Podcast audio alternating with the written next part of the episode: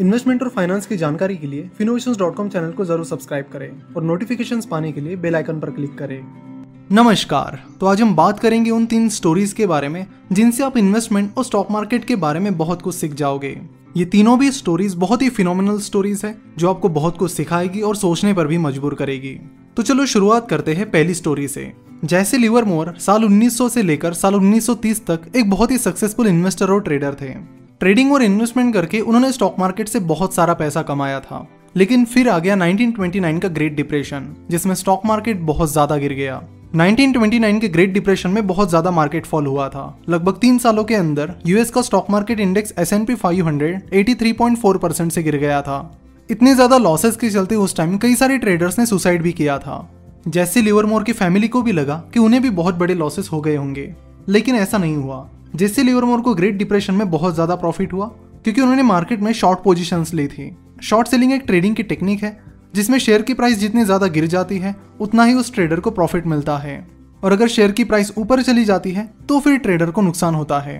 तो उन्होंने ये प्रेडिक्ट कर लिया था कि मार्केट काफी ज्यादा गिरेगा, और वैसा ही हुआ, और इसी वजह से उन्हें बहुत ज्यादा प्रॉफिट मिला।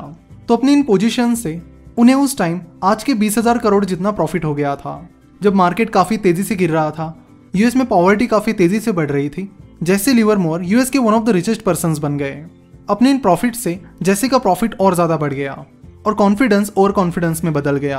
वो अपनी कैपेसिटी से ज्यादा अमाउंट मार्केट में ट्रेड करने लगे, साथ ही बिना सोच समझ के पैसा खर्च करने लगे।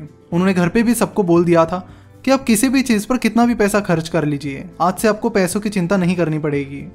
फिर बाद में यानी 1932 के बाद जैसे लिवरमोर के ट्रेड सही नहीं जाने लगे, लॉसेस बढ़ने लगे, तो वो धीरे धीरे अमाउंट लोन लेकर भी ट्रेडिंग करने लगे, जिससे लॉसेस बढ़ने लगा और उससे कर्ज का बोझ भी बढ़ने लगा। और अपने इस मनी मिसमैनेजमेंट की वजह से जैसे लिवरमोर बैंकक्रप्ट हो गए और साल 1940 में उन्होंने सुसाइड कर लिया। जैसे लिवरमोर रिच तो बन गए थे, लेकिन अपनी वेल्थ को मेंटेन करके रखना उन्हें नहीं आया। जितना जल्दी पैसा उनके पास आया उतना ही जल्दी वो चला भी गया। अब आप दूसरी स्टोरी सुनिए, जो है मिस्टर रोनाल्ड जेम्स रीड की। रोनाल्ड रीड ज्यादा पढ़े लिखे नहीं थे।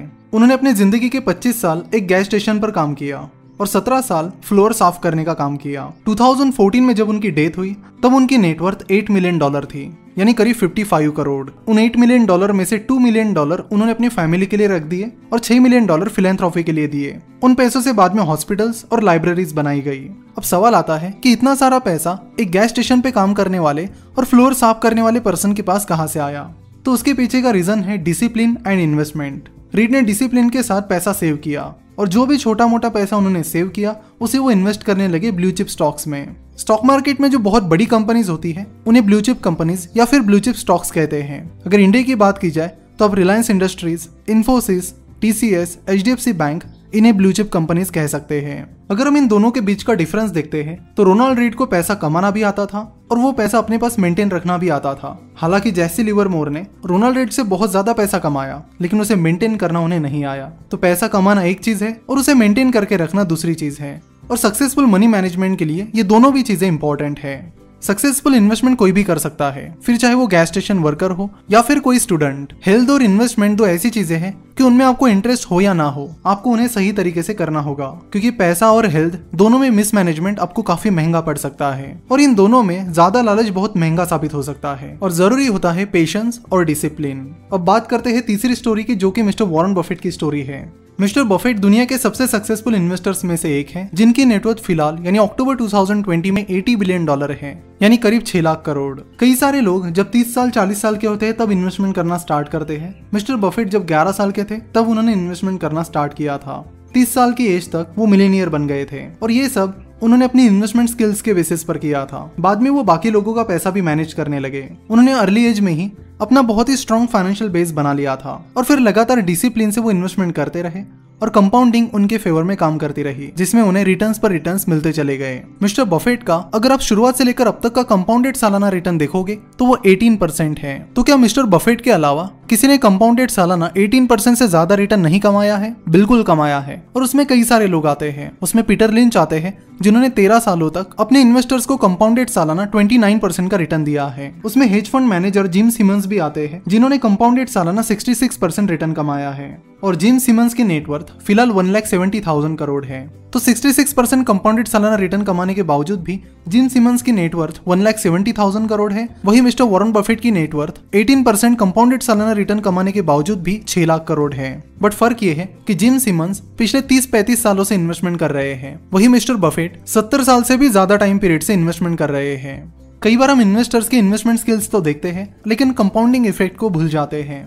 और कंपाउंडिंग इफेक्ट एक ऐसी चीज है जिसमें हर इन्वेस्टर को अपने एडवांटेज में यूज करना चाहिए।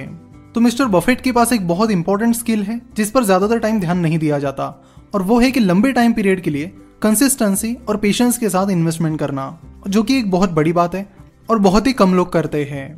हम सभी को पता है कि वॉरेन बफेट और चार्ली मंगर बिजनेस पार्टनर्स हैं, लेकिन उनके एक और बिजनेस पार्टनर थे जिनका नाम था Rick Guerin. Mister Buffett, mister Munger और मिस्टर गुरिन तीनों मिलकर इन्वेस्टमेंट डिसीजंस लिया करते थे।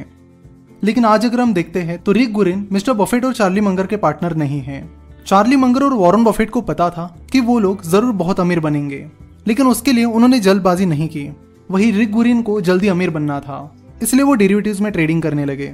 और एक बार उन्होंने डेरिवेटिव्स मार्केट में बहुत ज्यादा ट्रेडिंग की जिसमें उनको बहुत बड़ा लॉस हुआ, और उस लॉस को कवर करने के लिए उन्हें अपना बर्कशायर हैथवे का स्टेक बेचना पड़ा।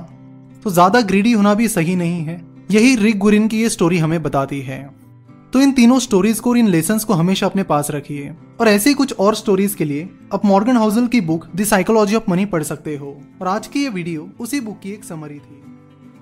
एक अनाउंसमेंट है, अब आप हमारे स्टॉक मार्केट के सारे पेड कोर्सेज 14 डेज के लिए यानी 14 दिनों के लिए फ्री में देख सकते हो। इस 14 डे फ्री ट्रायल की लिंक आपको नीचे डिस्क्रिप्शन और कमेंट बॉक्स में मिल जाएगी। उस लिंक पर क्लिक करने के बाद आपको साइन अप करना है। साइन अप पर क्लिक करने के बाद आपसे दो ऑप्शन पूछे जाएंगे, $8 पर month that is ₹600 per month और $24 per year that is ₹1780 per year। इन दोनों में से जो प्राइस आपको सही लगती है उसे आप सिलेक्ट कीजिए। इस सिलेक्शन का ये मतलब नहीं है कि आपके पैसे तुरंत कट जाएंगे, लेकिन 14 डेज के फ्री ट्रायल पीरियड के बाद आपने सिलेक्ट की हुई अमाउंट आपके कार्ड से डिडक्ट हो जाएगी। लेकिन आप बड़े आसानी से 14 डेज से पहले अपना सब्सक्रिप्शन कैंसिल कर सकते हो, यानी 14 डेज तक आप फ्री में कोर्सेज देख सकते हो। उसके बाद कंटिन्यू करना है या नहीं करना है ये आपकी चॉइस है। साइन अप के टाइम जो भी क्रेडिट या डेबिट कार्ड आप यूज करोगे उस पर इंटरनेशनल यूजेज अलाउ होना चाहिए। तो अगर आपके कार्ड पर इंटरनेशनल यूज अलाउ नहीं है तो आप फोन बैंकिंग में जाकर अपने कार्ड का इंटरनेशनल यूज अलाउ कर सकते हो। यहाँ पर कैंसिलेशन प्रोसेस बहुत ही सिंपल है, तो 14 डेज से पहले आपको कोई भी चार्ज नहीं लगेगा। आप सिंपली साइन अप के बाद अकाउंट सेटिंग में जाकर पेमेंट बटन पर क्लिक करके अपनी मेंबरशिप कभी भी कैंसिल कर सकते हो। तो 14 डेज तक आपको ये सारे कोर्सेज फ्री में मिल जाएंगे। उसके बाद अगर आपको कंटिन्यू करना है तो उसके लिए आपको पर मंथ ₹600 और पर एनम ₹1780 पे करने होंगे। सो 14 डेज के फ्री यूज के लिए कोई टर्म्स एंड कंडीशन नहीं है। कई बार साइन अप के बाद आपका कार्ड कंफर्म करने के लिए स्किलशेयर आपके अकाउंट से $1 दैट इज ₹74 डिडक्ट करती है, लेकिन तुरंत आपके अकाउंट में वो $1 दैट इज ₹74 रिफंड भी हो जाते हैं। तो इस तरह नीचे डिस्क्रिप्शन और कमेंट में दी गई लिंक पर क्लिक करके आप 14 डेज के इस फ्री ट्रायल का इस्तेमाल कर सकते हैं और हमारे सारे पेड कोर्सेज 14 डेज तक फ्री में देख सकते हो। आज की वीडियो पसंद आई है तो जरूर इसे अपने दोस्तों के साथ भी शेयर कीजिए। आज की वीडियो देखने के लिए और हमसे जुड़े रहने के लिए आपका बहुत बहुत धन्यवाद।